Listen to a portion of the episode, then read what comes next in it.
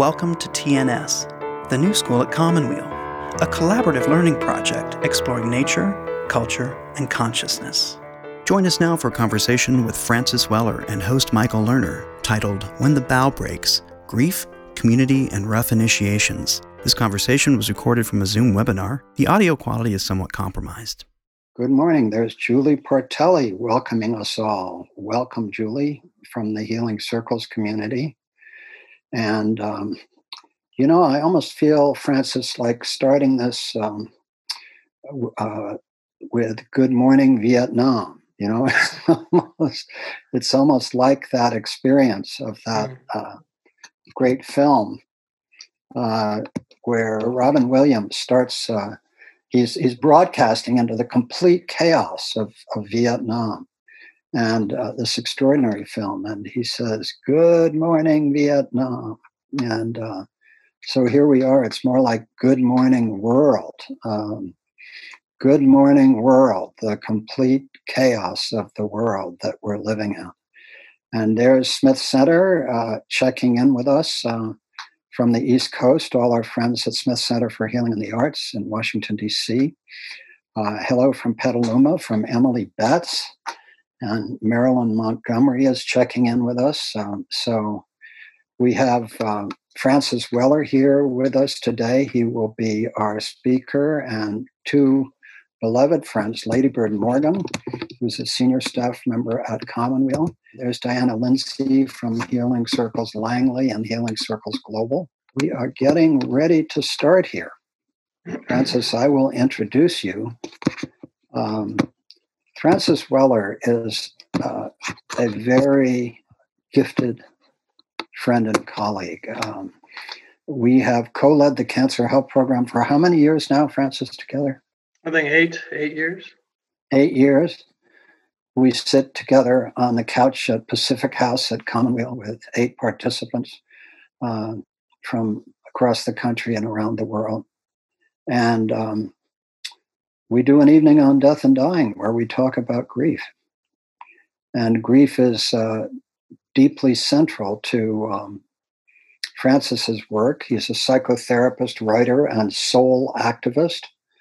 He is a master of synthesizing diverse streams of thought from psychology, anthropology, mythology, alchemy, indigenous cultures, and poetic traditions. And those aren't just words, I know from experience that Francis is a master of synthesizing these diverse streams. He's the author of The Wild Edge of Sorrow, Rituals of Renewal, and The Sacred Work of Grief. He was kind enough to ask me to write the introduction to that, which I was honored to do, and it's become one of the uh, deepest texts on grief that is um, available to us today, and I commend it to everyone. He's also the author of The Threshold Between Loss and Revelation, with Rashani Réa. Is that how you pronounce the name? Mm-hmm. Yeah, yeah.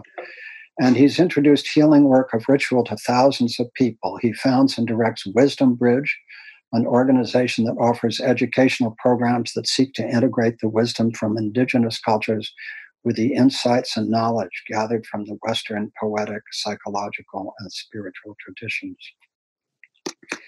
And so uh, I'm going to do something that I haven't done, I don't think, on a new school talk before. But you know, this uh, conversation is called "When the Bough Breaks," right?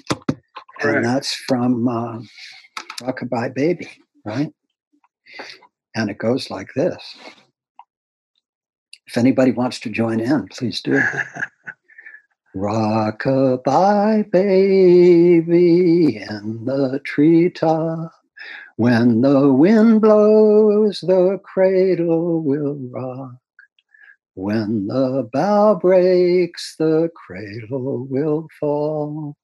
And down will come baby, cradle and all. I got through that okay. Nicely done, Michael. So, a question for you, Francis. Um, do you know the origin of that uh, lullaby and how extraordinary it is? Because how many millions of people sing it to children, and there it is the tragedy of life wrapped right into this soothing song that is sung by people all over the world. I, I didn't have time to look into its origin, but I wondered if you knew anything about it. I don't. I, I'm having some vague memory that it's associated with some times of plague, but I might be wrong. Uh-huh. But, uh-huh. Um, so you also, Francis, are just completing an ebook, um, which is really amazing. Uh, you're going to put it out this week. It's called "In the Absence of the Ordinary: Essays in a Time of Uncertainty," uh, with uh, really just uh, an amazingly contemporaneous uh, set of questions. The first section is called When the Bough Breaks, and then the second is The Care of the Soul, and um, the third is Meanwhile the World Goes On. So clearly, the questions that we're facing today draw not only on your deep work and grief, but in your set of uh, essays on this question. So, with that, I, would like to ask you where you'd like to begin. Where would you like to take us? Well, I think the part of the title of this conversation is about rough initiations. And that might be a useful place to step off, just like when we do the cancer program. We often give a context to the cancer process as a rough initiation. It's not something we ever ask for, but it's something that visits us nonetheless. And whether it's cancer, whether it's a pandemic, um, we are thrown into a time of upheaval and radical change. And I call true initiations, several things happen. One of them is that there's a, a severance from the world that you once knew. There's a radical alteration in one's sense of identity. And there's a profound sense that you can never return to the world that was. And in true initiations, that's you're not supposed to return to the world that was. Uh, we hope that this crisis that we're facing right now initiates some type of radical alterations in how we conduct our lives, how we interact with the economy, how we interact with the watersheds, how we are as neighbors. I mean, everything that we took for granted right now has been shaken to its foundation. And if we can utilize that as a process of ripening, of maturing, um, this could be a real threshold moment for us as a, as a, as a species. This is so true, Francis. And, you know, I've, I've followed that theme for a long time in my explorations of healing ourselves and healing the earth, which is the core mission of Commonweal. And what I've long said, which just to rephrase what you said, is that the central idea that the wound is not only a wound but an opening, and that it is, as Blake said, it. Somebody, Dame Edith said, Sitwell said about William Blake. She said he was cracked, but it was through the crack that the light came. And so we do have at moments like this this opportunity for awakening at a personal level. There's no question about that. The data is very good. But it's also well known that whole civilizations shift, countries shift at times uh, after wars or after plagues or, or things like that. What we don't know, what we never know, is whether that shift is from our values point of view, for the better or for the worse. It can go either way, or it can go a whole set of ways together. Well, we're seeing that right now, that initiation doesn't guarantee a radical change. It can, it can also create a contraction, a regression into adolescent strategies, self survival, greed, um, narcissism. There's ways in which that threshold does not necessarily mean breakthrough, it can also mean breakdown. So that's part of our staying connected to one another and hopefully utilizing some of the values of soul as a way of seeing this as an invitational process, not a not one that we simply want to endure. You, you know, you don't want to just get through this situation. You want to be able to oh, um, allow it to marinate us in some way that we again become sweeter and riper as human beings. Now, in your new book of essays, um, you have a beautiful line where you talk about a different way of holding social distancing. Yeah. That term is very cold and uh, can lead us to feeling isolated rather than distanced. And if we could reimagine it as a time of sanctuary and solitude, um, almost in a, you know, I, I hesitate to use the term, but almost in a monastic quality of changing isolation into one of solitude. There's a wonderful line of Rilke's where he said, I am too alone in the world, but not alone enough to make every minute holy. Now, that's a beautiful switch from feeling cut off and isolated to seeing the invitation as one of contemplation or, or a deepening of an intimacy with one's own soul. Uh, that's I, I, I, talk to some of my patients who are extroverts, and this idea of being um, in social distancing is very uncomfortable for them. But for us introverts, it's actually quite quite a lovely uh, break from the mania of, of uh, Western culture.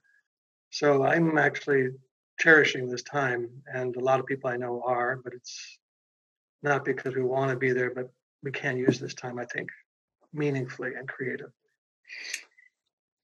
I am too alone in the world, but not alone enough to make every moment holy. Right. Isn't that beautiful? That's an extremely uh, rich invitation right there that if we could t- change it, I mean, we, we all know about isolation, we all know about loneliness, but what Rilke does is this pivot in which he sees that the invitation is towards a profound friendship, a profound intimacy with one's own soul or with the sacred. Mm. Uh, both of those invitations are there if we use it. Yeah. Ladybird, um, this line, I am too alone in the world, but not alone enough to make every moment holy. As you sit with this period of time, um, in your wisdom, what are you uh, reflecting on as we begin this conversation? Mm. Um, thank you for asking. It's such a, a beautiful line.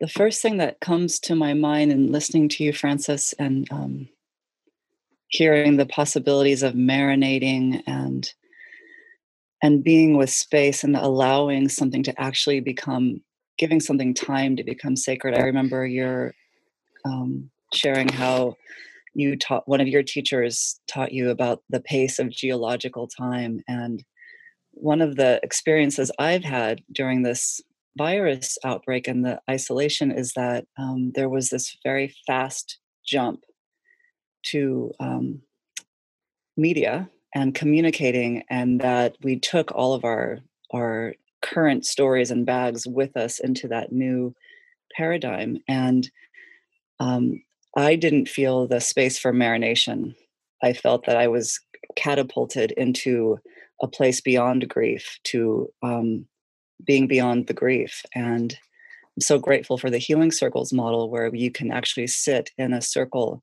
and allow grief to be in the space without actually doing anything to allow that place of newness. Um, so that's that's that comment of being alone but not enough to make it sacred actually feels exactly like what's happening right now. Um, I don't always have enough time in the day to really feel what it feels like to find that sacredness. Um, that answers your question. Lady Bird, you direct uh, your uh, wonderful new senior staff person at Commonweal. And I just want to introduce you a little more to those who don't know you yet. You direct the Healthy Prisons Hospice Project. Uh, Humane uh, Prison Hospice. Project. Humane Prisons Ho- Hospice Project. Thank you. Uh, what's happening in the prisons right now? Uh, a lot of chaos. Um, the the men are being asked to do their own cleaning of areas with a bucket of bleach water and a rag.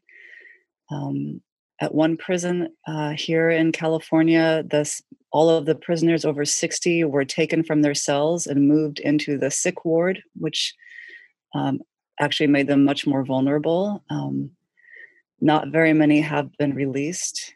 Not very many staff members are wearing masks. Um, it's pretty chaotic and scary and overwhelming. And they don't have access to Zoom meetings or calls. They have one payphone sometimes in an area that all of them have to use that is not being cleaned to try to reach out and connect with family. So there's actually a lot of movement to mobilize change with mm. the governor and across the nation actually right now for prison reform mm. on a very big level and having a hospice in there would be incredibly helpful um, mm. So we're, we're moving in many different areas to mobilize awareness thank you for that i want to ask diana lindsay of uh, Healing Circles Langley, a flagship center for us for Healing Circles work. Um, as you listen to Francis, Diana, what comes up for you?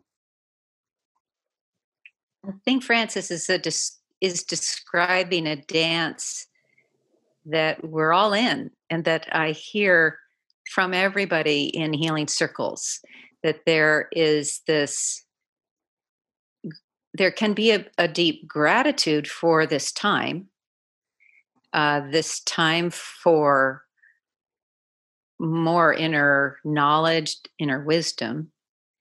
And at the same time, as Ladybird describes, a, a desire for connection that we are feeling, I think, in innovative ways, each of us individually for example, my family, who has just lost Kelly, my husband, we now remotely set aside a common time to meditate together. From all over the, across the country, we sit down for 20 minutes and we basically just express our love for one another, our grief at the world, and we have learned as a family to feel at a level that we've never felt before a communication um, through subtle energies that is not at all part of our very extroverted family pattern.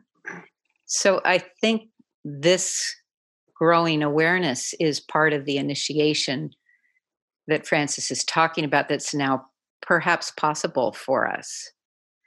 Um,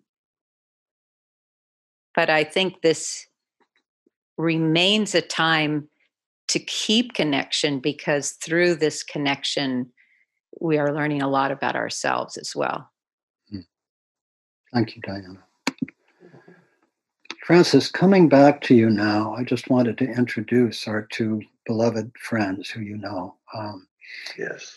Um, an experience I'm having, and I know, I know others are having, but I'll speak for myself.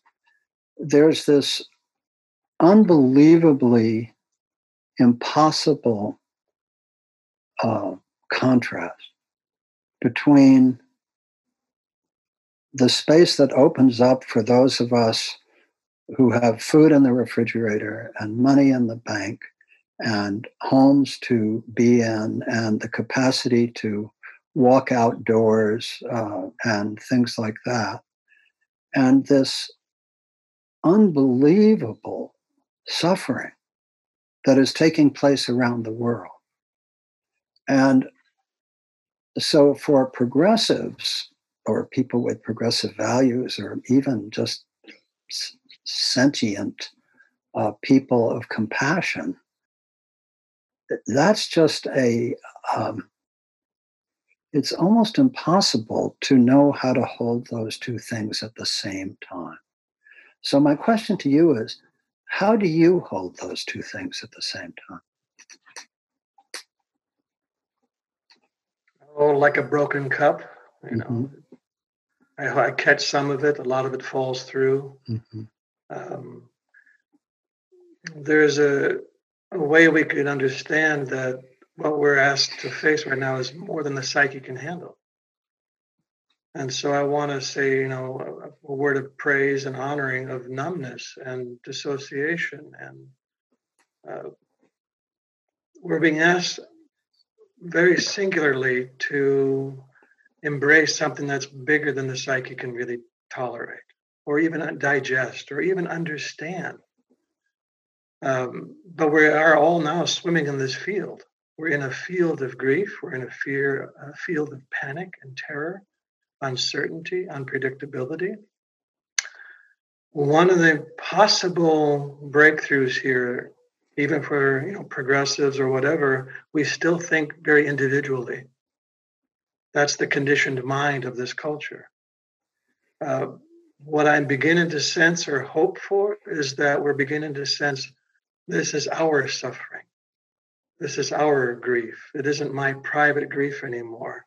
We've maybe crossed into a threshold where we're beginning to understand how entangled we are in one another's lives.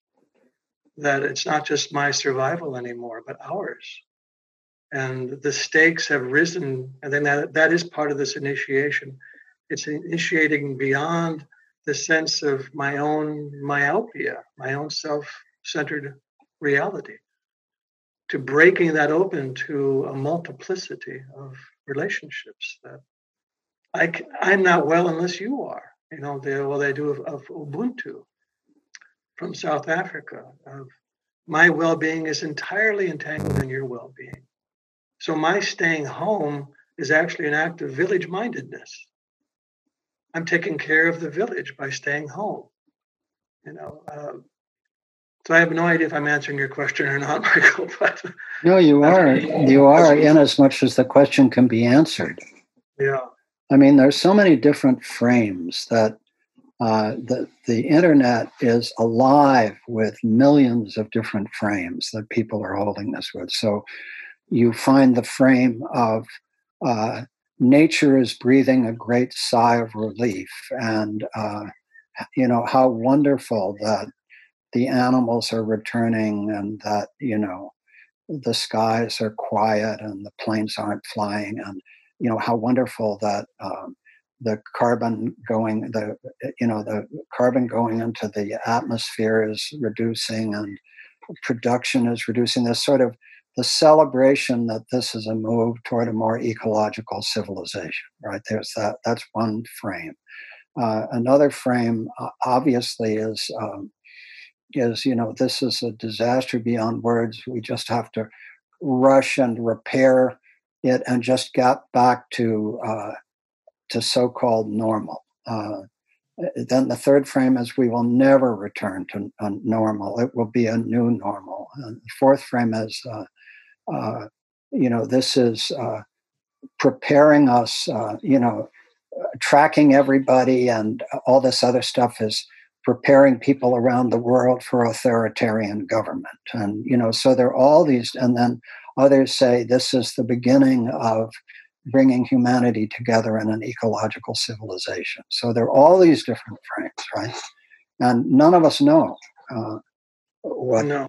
what what the what the result will be.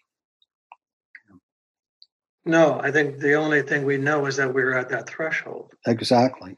And we each have to. I remember giving a talk up in Victoria one time, and uh, a young woman asked a question So, what's the answer to this crisis that we're facing? I think I was mentioning the climate crisis. And I said, Well, there is no answer, but there is a response and each one of us has to decipher the response that we're capable of making and then make it mm-hmm. uh, collectively our, our, our conjoined efforts are meaningful uh, singularly it may not amount to much at all but mm-hmm.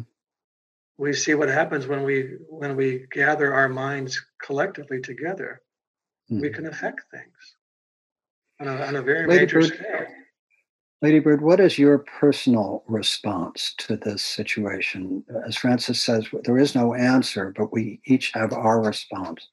How do you find yourself responding to it? Hmm. Uh, it's it's different every day, um, but I think the the main new thing that I've noticed and I'm trying to attend to is um, trying to feel where all of this is um, landing in my body. Um, so much of our conversation comes from our, our mind and our thoughts and our processing. And I'm taken by Francis, that, that movement from me to we.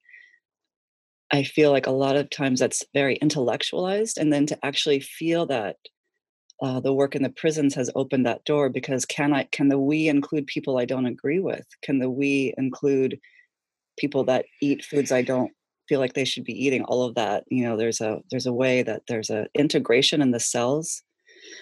So I'm responding by um, by actually slowing down. I'm I'm moving slower. I'm crying more. I'm I'm trying to listen to something that is much deeper than the the immediate cries, um, so that I can respond in a way that feels sustaining to my well-being and also to anybody that I interact Mm-hmm. with. Thank you, Lady Bird. Francis, uh, I want to go back to your uh, Wild Edge of Sorrow book because you speak of the different gates of grief. And somehow, to me, to just um, give people a, a kind of a brief sense of what those gates are seems very grounding for this conversation. I'd be happy to. The, um, and I've also been thinking about where does this collective grief go into? And- I don't know if it fits into any of the five gates. They, we may have Hmm. to add a sixth gate of collective sorrow. Uh, the first gate is that everything we love, we will lose. That, um, and right now we're, you know, witnessing a lot of deaths in this culture and around the world from this pandemic. And the reality sinks in pretty quickly that nothing is permanent. We get to hold on to nothing. Everything is moving through our hands, and that's why it becomes so precious. The second gate is uh, has to do with the grief we carry for the parts of us that have not known love. So we were raised in families and religious systems, educational systems that told us that certain parts of our being were not welcome, were not adequate, were not okay. So we had to discard portions of our being, our enthusiasm, our sensuality, our, our grief, our anger. Uh, and so every part that we disown becomes a place of loss, but we learn to hold these parts of us with judgment.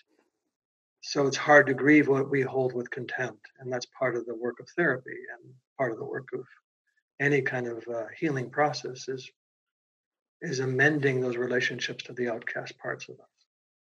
The third gate has to do with the sorrows of the world. And maybe that's partly where this crisis nests itself, is in the sorrows of the world.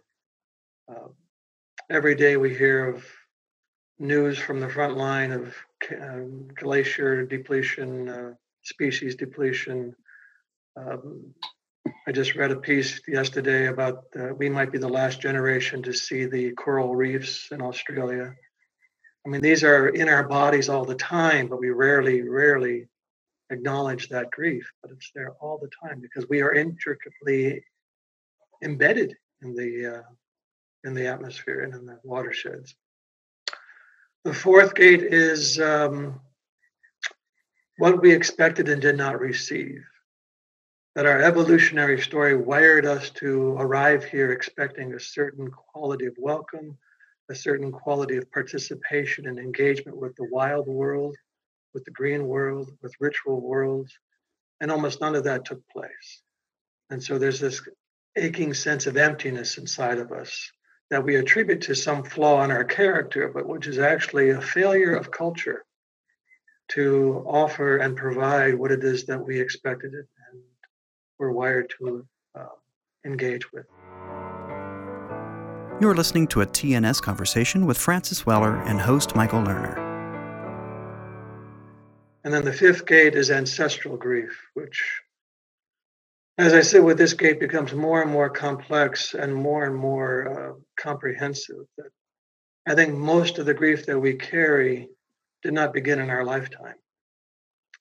That we are the inheritors, we are the current curators of the sorrows of generations past.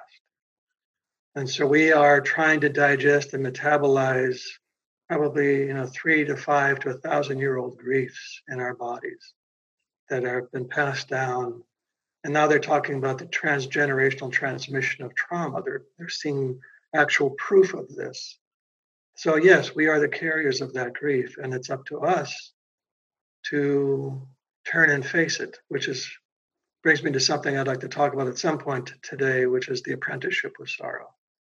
Which is what? The apprenticeship with sorrow. I'd love to turn to that next in a moment, but I'd just like to ask you why doesn't the grief now rest in the third and fifth of, of your gates? In other words, you said well, maybe. It, it, it, yeah, it could be. Yeah. Um, but why would you want to add a sixth gate? First of all, six is not a good number. It's either got to be five or seven. You know that, Francis. Oh, I You know. can't have six gates. You've got to have either five or seven. It's got to be. This is true. This Yeah. is true. Maybe five, uh, five point one or something. Like that. uh, well, I don't know yet. I'm still sitting with what what is the quality of this grief? yeah. Uh, because this is a grief that's also tinged with a lot of panic and terror. Um, I don't know. I'm still sitting with that question, but it, it may find itself really resting well within that 3rd Mhm. and fifth gate. Yeah. So let's move forward to what you wanted to talk about next.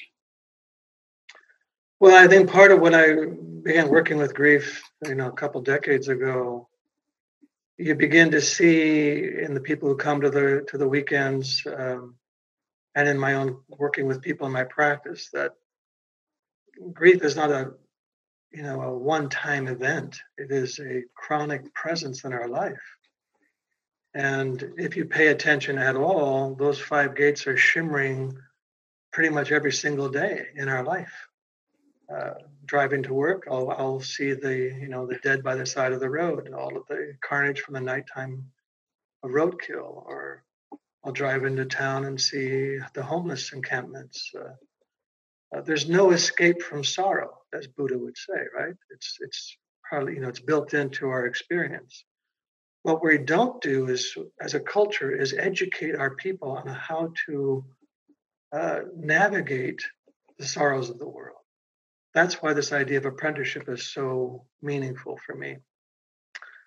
And the old idea, apprenticeship was something that you undertook sometimes for 10 to 20 years with a craft, whether it's painting or weaving or carpentry. And at the end of that long apprenticeship, you were considered a master craftsperson. In the apprenticeship with, with sorrow, that same length of time is required. We are we are asked to carry this for decades. Some, you know, I think our entire lifetime. The outcome is not mastery. The outcome of someone who carries a certain fidelity to that apprenticeship is elderhood. And that's a remarkable absence in the culture, is kind of a, a robust presence of elders. Even right now, we, we're seeing how few of the elders are showing up in the midst of a crisis. Um, but that's what that apprenticeship is about. It is learning to keep our face turned into the intense wave of, of sorrow that come day after day and not turn away, to not practice our cultural um, sins of amnesia and anesthesia, but to stay engaged and let the grief ripen us Grief has a profound alchemical capacity to turn our encounters into medicine. Um, and that's what you see. I mean, I see it all the time in the cancer help program is those people who have really dropped deeply into their journey of healing come out of it changed and returning with medicine. And that's the beauty of any crisis situation. If we can engage it and stay faithful to it and not just endure it, but to work with it, we come out changed. And that's what an apprenticeship does. It, changes us. See, grief is not just an emotion, but it's also a core human faculty. And this apprenticeship helps us to deepen that faculty because we are going to be asked over and over again. The pandemic is the first horseman, it's the first wave that has caught our collective attention. But right behind it is the cl- climate catastrophe, the economic catastrophe. We are being, you know, quickened to be able to respond meaningfully to these waves that are going to be coming wave after wave after wave.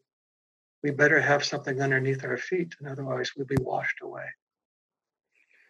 Well, that's beautiful, Francis. And as you know, I'm deeply engaged in the study of all these waves. Um, if uh, many of you who know Commonweal know our resilienceproject.ngo, where our fundamental purpose is to look at the waves altogether. Uh, uh, as you know, up until uh, the virus showed up, uh, the world thought that the two key issues were climate change and poverty, basically. Right. Uh, and but if you uh, really look deeply at what's happening, there are about two dozen different global stressors, social, environmental, technological, that are interacting in completely unpredictable ways. And the and uh, the result is, is that there'll be one thing after another. So just imagine in the short term, over the summer and the fall, right? We will have uh, the virus, we will have climate change, uh, we will have the forest fires, the floods, the hurricanes, and all that. And we will have the run up to the election in the United States, but also elsewhere in the world with similar situations, uh, with many forces seeking to disrupt it and uh, change American democracy. And so, um, so all these things together uh, call on us, uh, as you said, to serve this apprenticeship with grief because how else can we hold it in a healthy way? How else can we hold it? But one thing I do want to say, and this will take some people out of their comfort zone. You and I are both some sometimes students of an archetypal psychology called the Enneagram. And uh, those who don't know it, you can go to enneagraminstitute.com or one, of many sites. You can also look up on the New School website my conversations with Beatrice Chestnut and her extraordinary book, The Complete Enneagram. But for those of you who don't know it, it there are nine points around the Enneagram circle that represent nine character types and three subtypes for each one. And briefly, they are the perfectionist, the helper, the achiever, the individualist, the observer, the loyalist, the enthusiast, the iconoclast, and the, the peacemaker. Um, so you and I talk about it, and it's part of our culture at Commonweal to be able to think that way. But you happen to be an Enneagram 4, which you've shared with me. And of course, the Enneagram 4, which is the, in, the individualist, is probably the point in the Enneagram most acquainted with sorrow in, in the deep sense. So you, you have this perfect ability in Enneagram archetypal terms to explore sorrow in depth. But you and I both know that grief and sorrow is only one possible response to this period of time. And if you look at the other points around the Enneagram, not everybody is focused on grief. You know, there's a lot of sort of light conversation, well, not light, but simplistic conversation uh, that says, you know, how do we all hold our grief, our climate grief, whatever it is? But if you actually talk to people, not everybody is holding climate grief or you know and there are other places on the enneagram where people are just holding it very differently so i think uh, uh, the reason i bring this up and i'm truly interested in, in your response is it's impossible to generalize that uh, grief is the preeminent issue for all personality types whether you talk about uh, it in terms of enneagram or some other terms. I mean, the Enneagram tracks very closely with the Diagnostic Psychiatric Manual and other character structure types. And I could go back into the history of it in Greece and and um, Jerusalem and so on. But it's a very ancient way of thinking about human character. So, given how different these different characters, how differently they hold these things, uh, how do you hold that in relationship with your view that we all have this apprenticeship with grief because it will be held differently by different people. Well, would you say that everyone will know suffering? I would say that everyone So, for example, if it's an Enneagram 8, uh, which is the iconoclast, they're very often not necessarily connected with their grief. They're connected with anger, you know, uh, as a response. Uh, the Enneagram 3, the achiever, they're trying to figure out how to, you know, I mean, you know, they may well know grief. I won't go into the people who I know are threes who know grief deeply, but uh, but they don't necessarily go to grief if it if it hasn't touched them closely. They don't. Uh, twos definitely the helper definitely goes to grief easily but the point is it's distributed in different character structures sure, in sure. very different ways and so what i am cautious about is the assumption that everyone needs to serve an apprenticeship with grief as the condition for achieving elderhood. And I honestly don't know the, I mean, this is why these things are not scripted. It's a real conversation with you. Well, I think there is a universality to certain things. Mm-hmm. Uh, we will all know a loss. We will all know suffering. How we d- digest that or make meaning out of that might really depend upon our temperaments and character. That's true the apprenticeship, why I say it's valuable or maybe necessary as part of our movement towards elderhood, has to do with what are the ways in which the heart stays responsive to the world. And for me, and maybe my own narrow vision of it, that grief has this potential as a solvent. It can soften the hardest places in us if we remain faithful to the sorrow that comes through those gates or through this current crisis, our hearts will rest- have the capacity to remain open to the to the world. And if we don't register that, then the changes are going to be much harder to make in the culture. So grief has a capacity, I do feel, and that I've seen thousands of times, to break us open uh, I don't know much more about how to say that in terms of the variations and how people will make meaning out of their grief or their sorrows or how they'll approach it. I'm not as uh, as aware of the of the different styles in the on the enneagram. As a four, I only study a four. That's, that's so. well, we have a we have a wonderful by the way, the chat thing is such a beautiful thing here. Yale Weisberg says, This feels like a simplification. I'm an eight and I go deep into grief. It's my calling. I feel called to approach it and go into it and lead others through it. Right. Um, and that, so I accept that it's, uh, uh, uh, and then Richard Page writes, as Beatrice Chestnut's mentor, the great Claudio, Claudio Naranjo, told us, the Enneagram alone will not take us home. No truer words can be said. But I mm. love the chat function and it because it really brings uh, everybody into uh, this conversation in a really lovely way. And let me remind people that questions go to Q and A. And um, uh, uh, Yale again said, "Can Francis share the three steps of rough initiation again?" Sure. The first thing that happens in any true initiation or any rough initiation like trauma is that there's a severing from the world that you once knew. You leave what was familiar. It's over. When the cancer diagnosis is made, when you know when this pandemic hit, we left some uh, assumed world. The second part of that is that there's a radical alteration in one's sense of identity who I was prior to the crisis is not who I am now.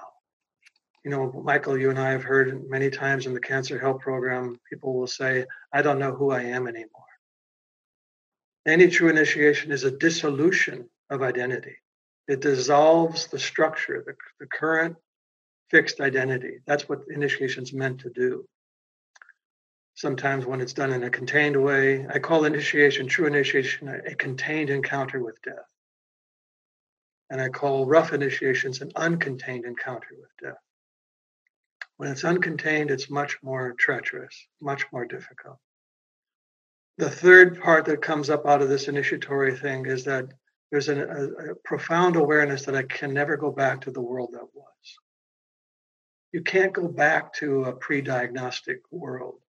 That's one of the mistakes that Western medicine makes is we're going to get you back to where you were before you got sick.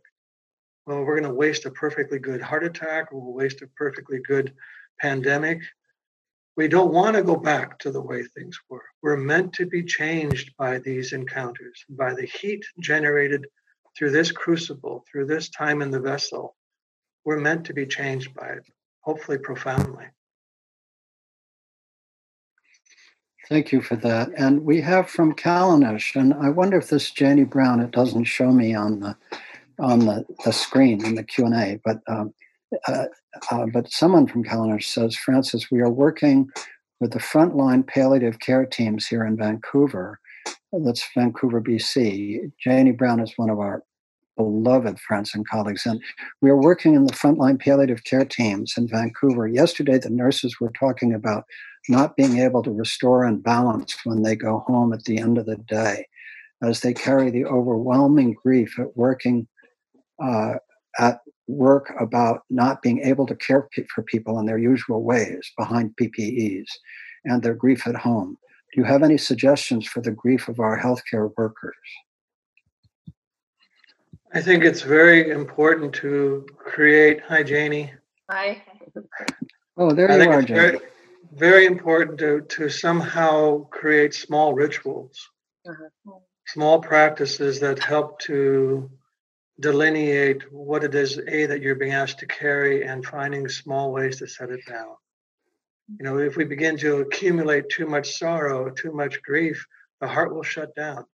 We're not meant to backpack grief around, we're meant to move it. So, the idea of ritual or writing or some type of practice is that we keep the material warm.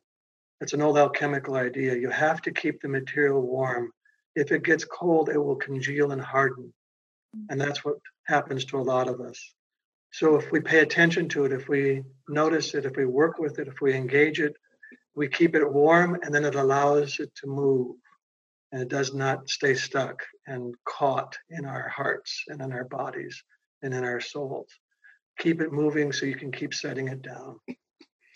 Janie, I'd love to hear from you briefly about um, how you're holding it, how this is at Callanish and in Vancouver. Thanks. I'll jump in quickly because you've got wonderful pal- panelists. Morning, everybody. Morning. Thanks, Francis. Thanks, Francis, for that. Um, we, as Callanish, we decided to uh, open up to support some of the frontline people, so to offer some counselling and small group work. So uh, yesterday was this, um, you know, very difficult conversation about how the palliative care teams aren't able to practice in the way they're used to because they only have their eyes to work with. They can't touch, they can't communicate. So it's it's difficult. So I appreciate the the idea of these small rituals. Um, in answer to your question, Michael, um, I'm doing what everyone's doing. I think trying to figure out how to hold the suffering inside myself and how I'm using. I think every practice I've ever developed in my life to stay steady. So I think I'm turning toward the things and the people and the mentors and the beautiful talks that uplift me. And so i can uh, move toward and as you said you know bear witness to what's happening you know right here in front of us. And i think the disparate experiences really strike me people who are in these very personal and intense retreats where they're able to close off from the world. And i think i have some envy for that um, and for the people who can't do that obviously. They're right there. And of course we're very connected to the healthcare uh, teams and workers. So, um, and they're having a very different experience of that. But I think, you know, somehow we need to hold all of that in and lift all of that up and say these experiences are bringing, you know, such depth and, you know, such um, in, intense um, practice. Uh, it, I think we've been doing this, many of us, for many years, trying to understand how to hold steady. So, I appreciate that opportunity that we're really using everything we've learned from our cancer retreats from and the cancer community here is very um, resilient. That's what i'm discovering. They said we know isolation. We know disconnect from friends and family. You know they're serving in a way as elders in our community these people who've lived it and endured great suffering already so that's what i'll say for now I know you Thank you, Janie. And, you know, I want to bring in um, a couple of things from my end of this conversation. Um, the, there are several things I've noticed. One is the focus that everybody's put on getting enough ventilators. All right. Yes, it's a huge issue. What people don't talk about is that the data on how many people get off the ventilators in a decent way is very varied. National Public Radio did a piece. If you go to my blog site, which is angleofvision.org, um, you find um, that I quoted the National Public Radio thing with a bunch of doctors saying they were very concerned about, you know, the hospitals were filling with these people. They put them on the ventilators. They can't get them off the ventilators.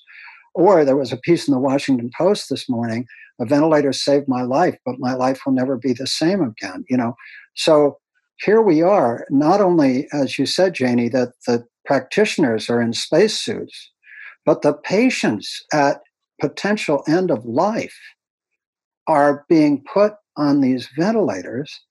And do you want to die that way? It's a real question. It's an active question for me. It's an active question for other people. And so from my point of view, there are several things that are truly missing from this. The first thing that's missing is that we all are bought into the American version, the best American version, Dr. Fauci and all the others, about how we should handle this. But in fact, there's a huge experiment going on all over the world of different countries holding this in different ways. Because if you think of the pandemics in like nature, nature terms, what happens when a pandemic comes through in nature? It takes the elderly, it takes the sick, so on and so forth. But it but it leaves the the population, right? You close down the whole economy of the world, and you have hundreds of millions of people facing starvation. Now, were they asked whether it was worth them starving to save elderly and sick people in developed countries and therefore close down the whole global economy? I'm not sure they were consulted. I'm not sure we know what the answer is. I'm not sure we suppress one form of suffering, but we vastly increase another form of suffering. I'm not saying I know the answer to that. What I do know is that what is completely missing from the public discourse is integrative approaches to healing not only healing circles, which are critical, but also the body, mind, spirit, you know, uh, uh, holistic medicine, integrative medicine, functional medicine. I'm going to ask Nancy Hepp to put up on the site. I think we've got about 12 um, uh, URLs uh, on a page that we're doing on our Beyond Conventional Cancer Therapies website for 12 of the leading practitioners who've put up their recipes. Keith Block, uh, you know, uh, and others, Andy Weil, uh, you know, we've got about a dozen of them. But the point is, there's a lot that people can do to increase their resilience, uh, reduce the likelihood that the virus will take uh, will come into them and stay, and if it does come in, reduce the severity of the illness. The other thing that's missing completely is that there are all these people who either won't get ventilators, right? And but how are they going to die? And they're going to die because it becomes impossible to breathe. And who's focused on getting them the medicine in the right way at the right time so they can die well? Well, you know, Oregon has just uh, erased its waiting period for its compassion in dying. But is that going to get the medicines to people you know? So here we have this situation where we all went to great lengths to get oxycontin out so that people wouldn't die of overdoses. Now people are going back to meth by the way as a result of that and when people all over need access to compassionate deaths they can't find it. So to me, it's just a, I just wanted to put my piece of this out there that we don't know uh, whether the ventilators are worth it as a way to die. I, I honestly don't know if I get this, whether I will let them take me to the hospital and to possible ventilation. I just don't know if I want to do that. And I'm, I know I'm not alone, you know. I don't know that our version in the US of what the best thing to do is compared to all the other countries. Sweden has gone a completely different way. And there are other countries, you know. So I don't, I certainly do know that the integrative health promotion stuff is not being included. And I am profoundly concerned that there's not immediate compassion and dying available to lots of people. So, uh, uh, Janie, I'm going to go to you for a moment on that because that's more your wheelhouse. Any comments on that? Lots to say on that, Michael. I'll try and be brief. I I agree with you that we um, we the the palliative hospice teams are now activated because we're making COVID units, but the COVID units then will be served by our palliative care teams. So I think that's where those conversations have to happen right before this decision to go into intensive care. And what it, I'm, I'm looking for statistics on how many people enter in who don't leave and how many people enter ICU. And we're getting now getting some information about that. So I agree with you. I think our conversations, I mean, never before we had to have conversations about our mortality more than we have to now. Um, you know, many of us have been in that field of work for a long time, but I think we're really needing to have these conversations because our families can't be in those COVID units. They can't help us have those conversations other than through technology. So I think we're working, you know, quite actively to say, okay, how are these conversations going to happen? before that decision because if you know you're progressing there is a small window of time to decide to decide before you very rapidly often um, deteriorate. So we've got a very small window of time to have the conversations I think you're suggesting that we have. So I'm hopeful that we're moving in that direction here in Canada, and we have. You know, we have a, access to MAID here, and um, again, that hasn't entered the conversation, as you said, in a way that I, I'm, I'm, you know, think it should. Mm, thank you. And Lady Bird, I just want to bring you back in as a hospice and palliative care nurse. And as you listen to my little piece on this, do you have any reflection? Um, yeah, you know, so many also so many thoughts come up and um and just a, a tenderness but i think having been in that in this conversation for so long um you know not to be the devil's advocate or sound uncaring but the story about what happens with ventilators is always the case and this is not a conversation um, anyone has been comfortable having for from the beginning. And there's been a movement to have death cafes and let's talk about it while we're dancing and let's do all of these different things just to try um, to bring this to the table. But this is not a new situation with ventilators. This is not a new situation that you don't have so much time. Um, and so I there's a part of me that feels just like, okay, are we really going to move through this? Um, and transform, or are we just kind of grappling at things again? And there's a concern that sometimes things get, um, we focus on the drama and the the resources and the people and the supports are actually around us to have these conversations um, so maybe that window is opening but to me it doesn't feel new because of the pandemic mm. it's just there's a new pressure towards it and um, i'm very hopeful that more people will realize oh yeah that i have been really uncomfortable having this conversation from the beginning. I'm mm. not le- i'm not uh, less comfortable now. I just can feel the squeeze and hundreds of thousands of people feel that squeeze in the emergency department on hospice every single day. Um, so this is what um, this is what it is. And again it goes back to not intellectualizing it but actually moving it through as francis has spoken to you're listening to a TNS conversation with Francis Weller and host Michael Lerner. I just feel that what does our society do in the face of this? We go for the technological fix, right? Get the ventilators, get as many ventilators as possible. Well, I understand it, but we do have to ask, and unfortunately, we don't have good data on this because, uh, uh you know, it, it, it, the reports from different hospitals go from something like 20% uh, getting off the ventilators to 70%, something like that. It's widely varied, but we don't. Diana, before I come back to Francis and resume the conversation on that, uh, any reflections on this this piece?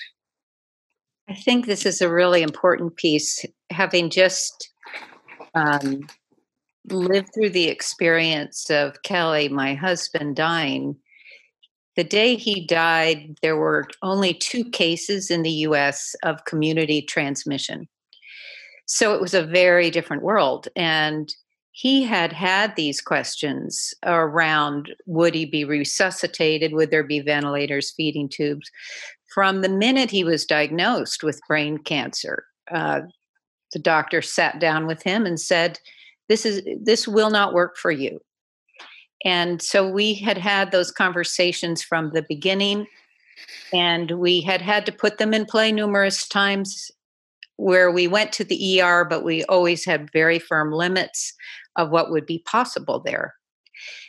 We had given thought to how did we want him, what would the dying experience be, and what would the burial experience be? And it ended up being exquisite. The living room was full with people. There were four to six people touching him every moment for days. There were 10 people in a circle surrounding him. So when I see people dying alone, untouched, yeah. out without their loved ones, it breaks my heart. And I appreciate what Janie has said of the urgency that people are being thrown into and not having time to make these decisions ahead of time because even with all of that pre-thinking at the end there is a, there's just the rush to the end. And it's it's a very hard time to have that conversation.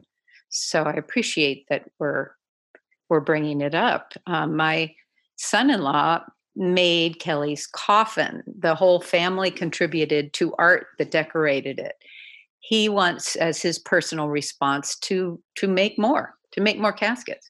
And in our conversation last night we're going well how can how can people be buried today? Uh, you know we had talked about green burials as an environmental boon um, a very loving and heartfelt way to say goodbye. And yet do COVID patients need to be cremated? What what is that whole last piece we see in the news? The bodies stacking up. Um, just what is that piece? So, I think being able to have the conversations right now for all of us is an important piece. Thank you. So, Francis, coming back to you. Um, mm. Well, first of all, just as you've listened to this little excursion into these different dimensions of are we following the right policies? What the other countries are doing different things? What about integrative health promotion? How do we make the meds available? Uh, there's this small window if you do go into the hospital before, you know, how do you have those conversations? Um, just on that aspect before we go back to your work, uh, or maybe even just bringing your work directly into this, what are your reflections? We are both a heroic culture and a very extroverted culture. Mm-hmm. So our our awareness of our internal states is, is oftentimes quite minimum. And it's not part of our education. It's not part mm-hmm. of what we are uh, taught how to be in relationship to any state.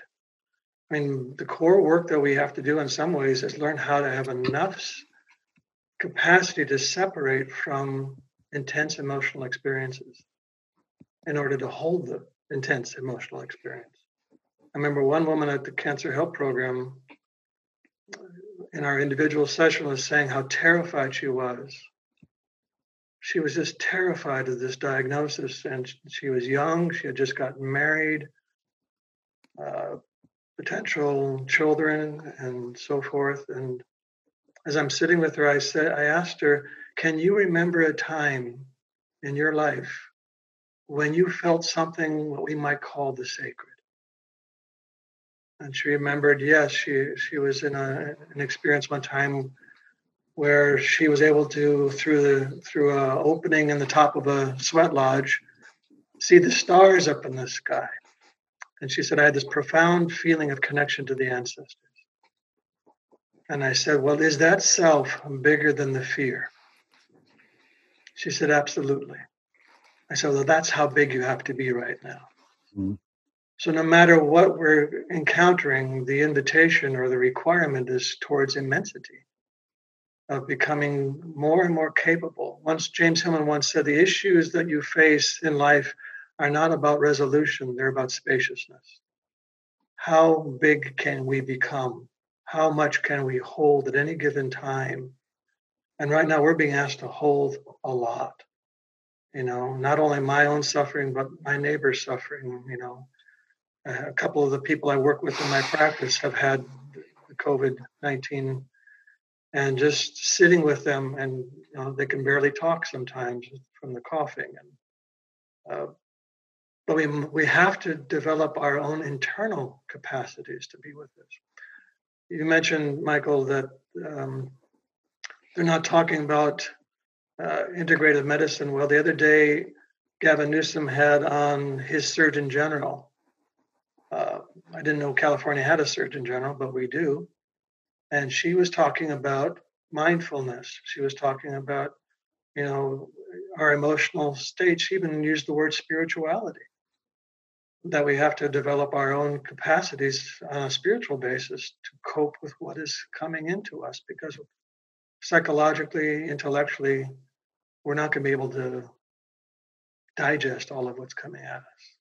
It's going to take a real again a, a deep ripening of our own emotional psychological I'm grateful that our Surgeon General in California will talk about mindfulness, but it's also characteristic of where mainstream medicine is. Mindfulness has permeated now. It's become okay in mainstream medicine to practice mindfulness. But integrative medicine, functional medicine, herbal medicine, as right. soon as you start doing things that involve things like that, you can do yoga or qigong or imagery or you know the psychophysiological disciplines and the uh, the psychospiritual dim- disciplines but as soon as you get into um, you can even do diet now god forbid but you cannot do supplements and herbals uh, in any meaningful way. And in fact there's there's reasonable evidence that number one as donald abrams says uh, the lower the likelihood of harm, the lower the burden of proof.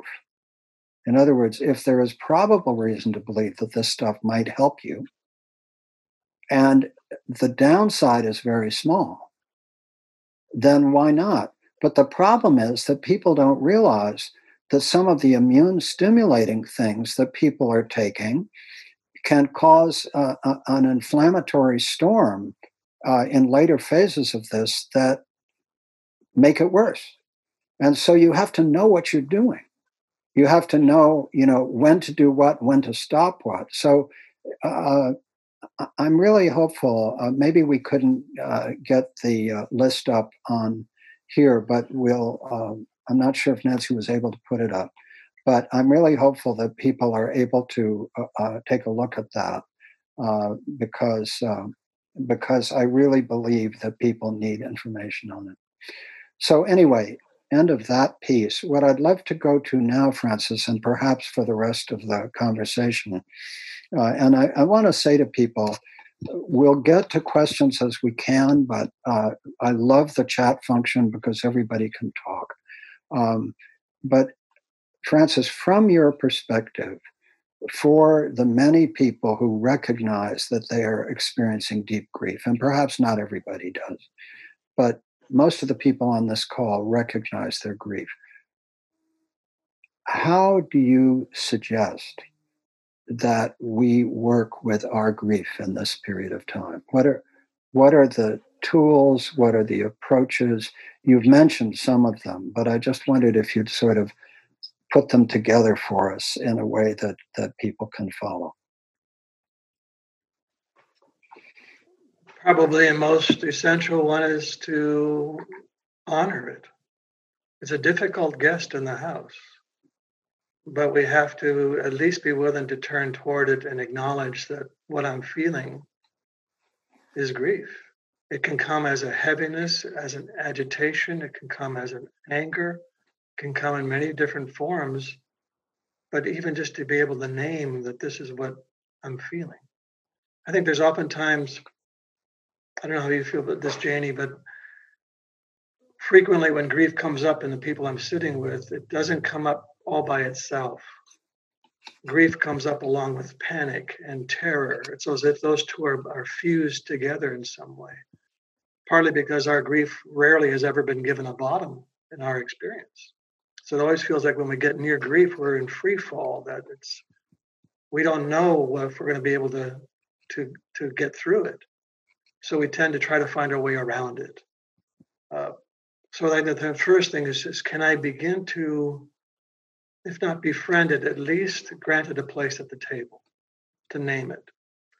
And then I can begin to engage it. Grief does not want to be tolerated. Grief asks us to engage it. So, writing practice is very helpful.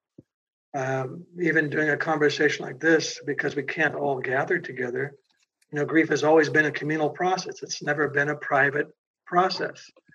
And now we're being told to be in our homes alone or with our, you know, our families, but we still need the community to help us process the grief. So even small, you know, four or five people on Zoom call or Skype call or whatever, let's just acknowledge that we're carrying these these heavy, heavy states that don't have resolution. They don't have answers. I mean, grief doesn't need to be answered. It just, it needs to be engaged. It needs to be honored. And um, like I said before, small rituals.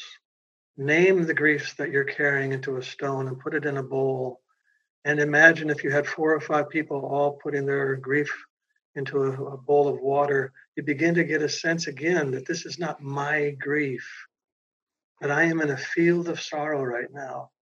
And there's something that comes out of that, that recognition of being part of something that actually helps us to feel not just grief, but also some sense of gratitude and intimacy and vulnerability and um, I mean, grief draws us to our knees. That's just mm. the way grief is. It's heavy. It draws us down to the ground. So that would be another thing to do is stay close to the earth. Uh, uh, make an opening in the ground and speak into the ground all that you cannot carry or, or hold privately. Uh, just try not to make it just an interior process, but make it a relational one. Grief wants company. It requires community. The other thing I would just say before I stop is a lot of people say, well, how do I deal with this now that I'm all alone? I said, well, that's your first fiction, that you're alone.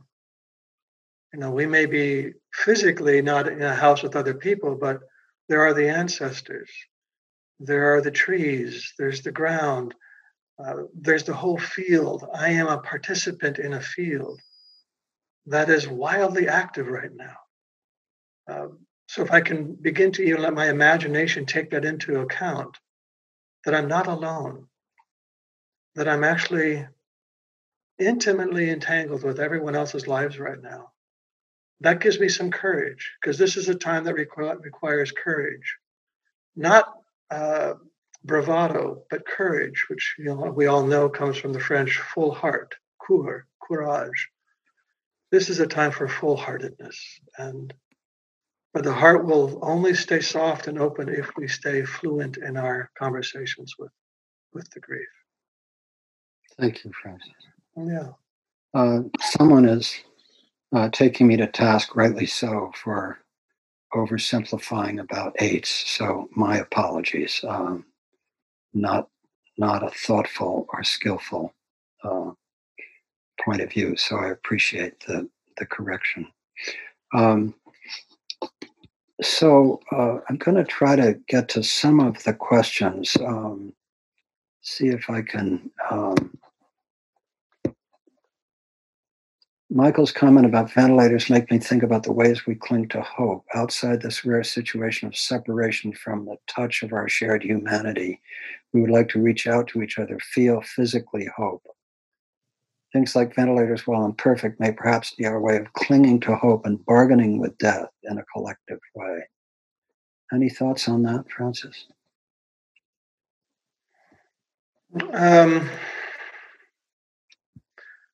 hope can be a very passive thing, and it can, or it can be an active thing. It all depends on who's carrying it. If there's a very young part of me holding onto the hope, it may be more like a wish.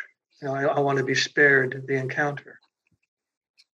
Uh, I think a, a ripened hope would be I hope I have the courage to encounter what's in front of me. Uh, with my with my heart open and my soul engaged. Mm.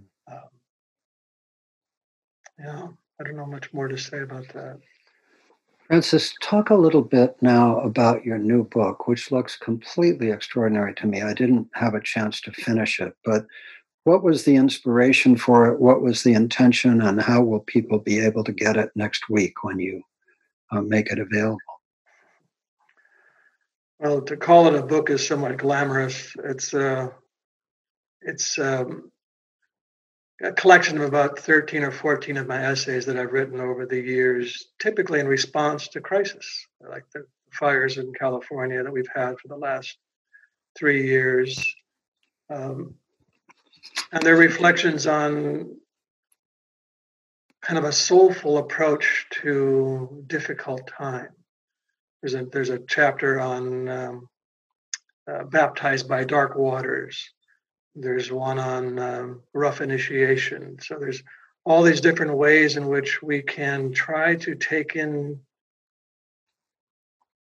the circumstances that we're facing from a soulful lens rather than a kind of a heroic ego approach, which I think lends to depth and uh, a greater sense of of connection to the to the wider conversation that's going on rather than again me privately trying to you know overcome the circumstance. So hopefully it'll be out in a week. It'll probably just be on my website as a as a way for people to just download it. And mm. it'll be a giveaway for right now as a as an offering to the community what a beautiful offering. I, I'm so touched by it as a student of your work um, for many years. I'm just uh, very grateful that you put out this collection of essays and commend it to everyone. Thank you. Um, we have another uh, 13 minutes left. So, uh, were there other topics, Francis, that you hope to touch on that I haven't asked you about? Other things on your mind? When I'm doing the cancer help program towards the end of it, I think everybody online here has heard me do the 10 practices talk. Mm-hmm. And uh, um, no, I can't imagine everybody's heard you do it. There's, well, the ones I'm there's uh, 240 the people. I'm looking oh, at our me. panelists, right? Yes, we have yes. 242 people here who, Yeah. by the way, have held on uh, for this unusually long period of time as these webinars go. Uh, and judging from the chat function, by the way, somebody asked, can we capture the chat function? Yes, we will. We may do a little editing to make sure that we're comfortable with everything that's in it going up, but we will find a way to put it up in conjunction with this so people can find it. And uh, so please do your your 10 practices. Well, I'm not, uh, we won't have time to get through the 10 practices, but I just wanted to name Yeah. a couple of them. And I, I say to them, you can do these in any order you want to. Uh, some of them will speak to you more than others, but number one is number one, and that is self compassion. Mhm. Uh, that is a very core practice right now in our lives uh, to practice self compassion. We are all in unpredictable, unknown waters, and we can frequently re- regress into coping strategies that are not very kind to us or are uh, harmful to us. If you do that, you know, God bless you, come back to self compassion. we have to keep practicing kindness for others, yes. I remember writing in my book how grief work opens us to compassion for others. But I didn't write in the book, in order to have com- to deal with my own grief, I have to have self-compassion. I have to see my losses and my suffering as worthy of my attention. So we're in this very intense time right now, and my hope is, is that we turn towards our experience with great kindness, great gentleness, great mercy, uh, great compassion. And then I list all the other practices that are there imagination, creativity, love, uh, ritual, silence, time. And I end with the last one is service. Mm. And I say to them, you know, at some point, maybe not right now, but at some point, what you have gathered on your healing journey was not meant for you alone at some point you'll be asked to give it away. And we are we are in the midst of this collective whitewater experience. My guess is that we are going to gather together an enormous amount of wisdom. If that can come through, how did you get through this, Michael and Janie and Diana and Ladybird? How did you walk through this fierce time and come out still leaning into life? Well, that's a wisdom trove that I'm hoping we can really gather together and disseminate across the planet uh, as a blessing. I mean, the last thing I would say is, you know, we're all vectors. We are all vectors, but we can choose what it is we spread. Spread kindness. Thank you, Francis. The uh, wonderful poet Judith Adams up on Whidbey uh, writes, You too have thought about what it would be like to die uh, alone, attached to a breathing machine that is not the oxygen of your blood, wiring zigzagging around the bed. Those around with only eyes to comfort, no candles, no priest with holy oil, no family assembled, nor amazing grace. I refuse to go into the stars on a machine. I want the ferry with prayer flags in the dark, the sweet and gentle words that cross with me in the wind toward the country of the gods. Um, mm. I want to give our panelists um, an opportunity for just some brief words, and I'll start with Ladybird. Uh, Ladybird, as you've heard all of this, any final brief reflections? Oh, just that. Uh our beings are just so precious and this this desire to to be of service to be alive to experience uh, life on the planet is just i'm feeling the the awe of being a human and the complexity of it and that reminder from francis of just being gentle you know to our, ourselves during this time that we don't have to figure it out. Um, you know like that poem said this isn't the time to like fix your marriage and lose all the weight that you thought you could lose. Just mm. um, we're in the soup together and i'm really grateful. Yeah thank you. Thank you Ladybird.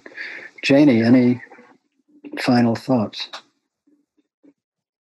i'm just so grateful to have been part of this conversation and um, i suppose i'm left with this sense of uh, what's different is that we have a shared vulnerability. So there's not one in the service, you know, the server, the caregiver. We're all vulnerable.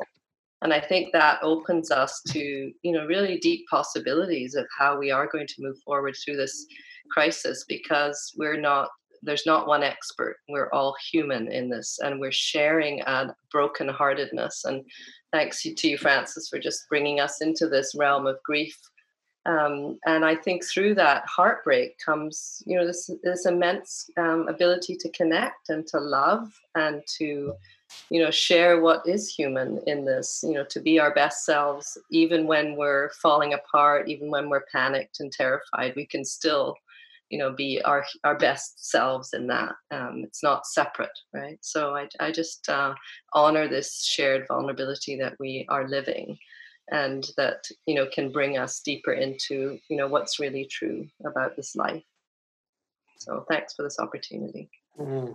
thank you diana last reflections francis just talked about grief has always been held communally and it, it has it has been the way that we have learned to express it. And so I would just like to say that those of us that have done healing circles work and circles work are feeling that that our response to this can be to open those circles as wide as we can.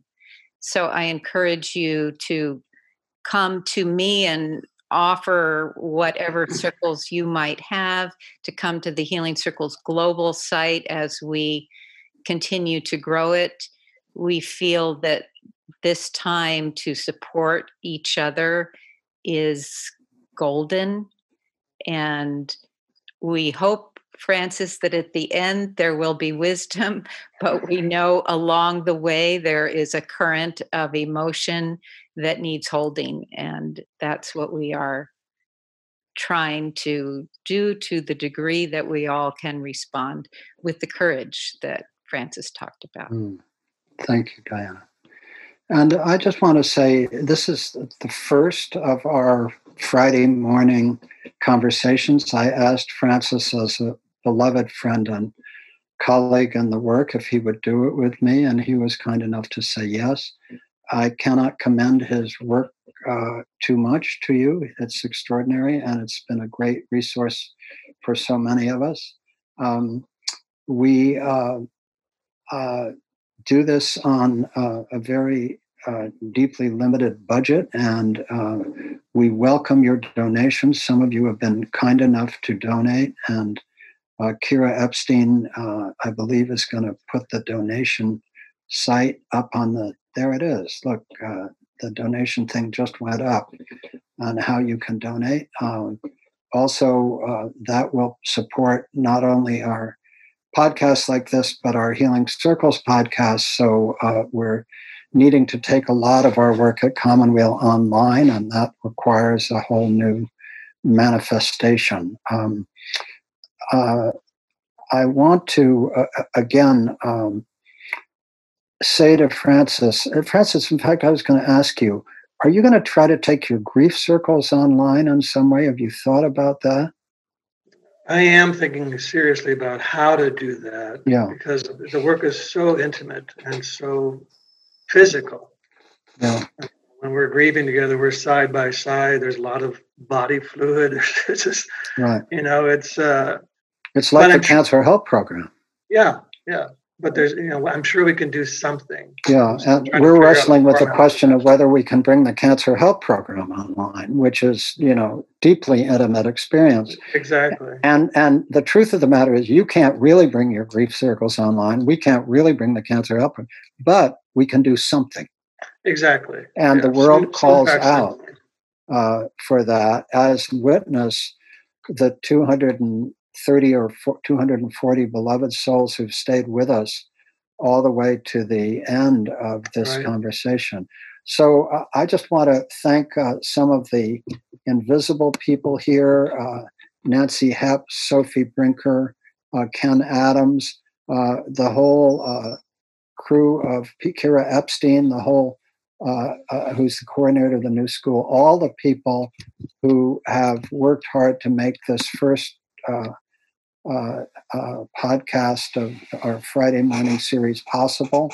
If you go to uh, tns. Dot, that's for the new school, tns.commonweal.org, uh, you will find um, uh, hundreds of previous uh, conversations, podcasts, and videos, uh, many of the same depth as this one.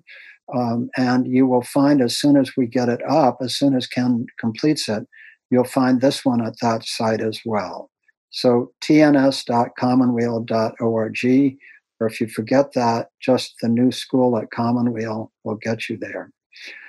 So, Francis, beloved friend, thank you deeply for doing this with us. Uh, Ladybird, Janie Brown, and Diana Lindsay, Ladybird Morgan, Janie Brown, Diana Lindsay, thank three of you.